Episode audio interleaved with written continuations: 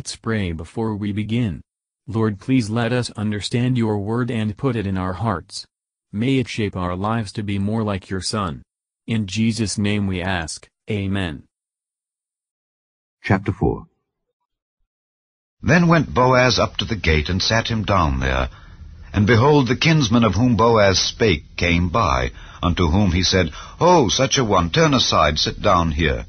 And he turned aside and sat down. And he took ten men of the elders of the city, and said, Sit ye down here. And they sat down. And he said unto the kinsman, Naomi, that is come again out of the country of Moab, selleth a parcel of land which was our brother Elimelech's. And I thought to advertise thee, saying, Buy it before the inhabitants and before the elders of my people. If thou wilt redeem it, redeem it. But if thou wilt not redeem it, then tell me that I may know, for there is none to redeem it beside thee, and I am after thee. And he said, I will redeem it.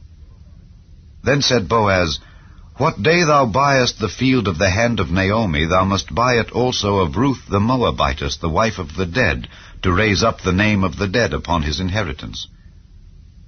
And the kinsman said, I cannot redeem it for myself, lest I mar mine own inheritance. Redeem thou my right to thyself, for I cannot redeem it. Now this was the manner in former time in Israel concerning redeeming and concerning changing, for to confirm all things. A man plucked off his shoe, and gave it to his neighbor, and this was a testimony in Israel. Therefore the kinsman said unto Boaz, Buy it for thee. So he drew off his shoe. And Boaz said unto the elders and unto all the people, Ye are witnesses this day that I have bought all that was Elimelech's, and all that was Chilion's and Mahlon's, of the hand of Naomi. Moreover, Ruth the Moabitess, the wife of Mahlon, have I purchased to be my wife, to raise up the name of the dead upon his inheritance, that the name of the dead be not cut off from among his brethren, and from the gate of his place. Ye are witnesses this day. And all the people that were in the gate and the elders said, We are witnesses. The Lord make the woman that is come into thine house like Rachel and like Leah, which two did build the house of Israel. And do thou worthily in Ephratah, and be famous in Bethlehem. And let thy house be like the house of Pharez, whom Tamar bare unto Judah, of the seed which the Lord shall give thee of this young woman. So Boaz took Ruth, and she was his wife. And when he went in unto her, the Lord gave her conception, and she bare a son. And the women said unto Naomi, Blessed be the Lord which hath not left thee this day without a kinsman, that his name may be famous in Israel. And he shall be unto thee a restorer of thy life, and a nourisher of thine old age. For thy daughter-in-law which loveth thee, which is better to thee than seven sons, hath borne him. And Naomi took the child, and laid it in her bosom, and became nurse unto it. And the women her neighbors gave it a name, saying, There is a son born to Naomi. And they called his name Obed. He is the father of Jesse, the father of David. Now these are the generations of Pharez. Pharez begat Hezron, and Hezron begat Ram, and Ram begat Amminadab, and Amminadab begat Nahshon, and Nahshon begat Salmon, and Salmon begat Boaz, and Boaz begat Obed, and Obed begat Jesse, and Jesse begat David. Matthew Henry Commentary on Ruth chapter 4, verses 1 to 8. This matter depended on the laws given by Moses about inheritances, and doubtless the whole was settled in the regular and legal manner.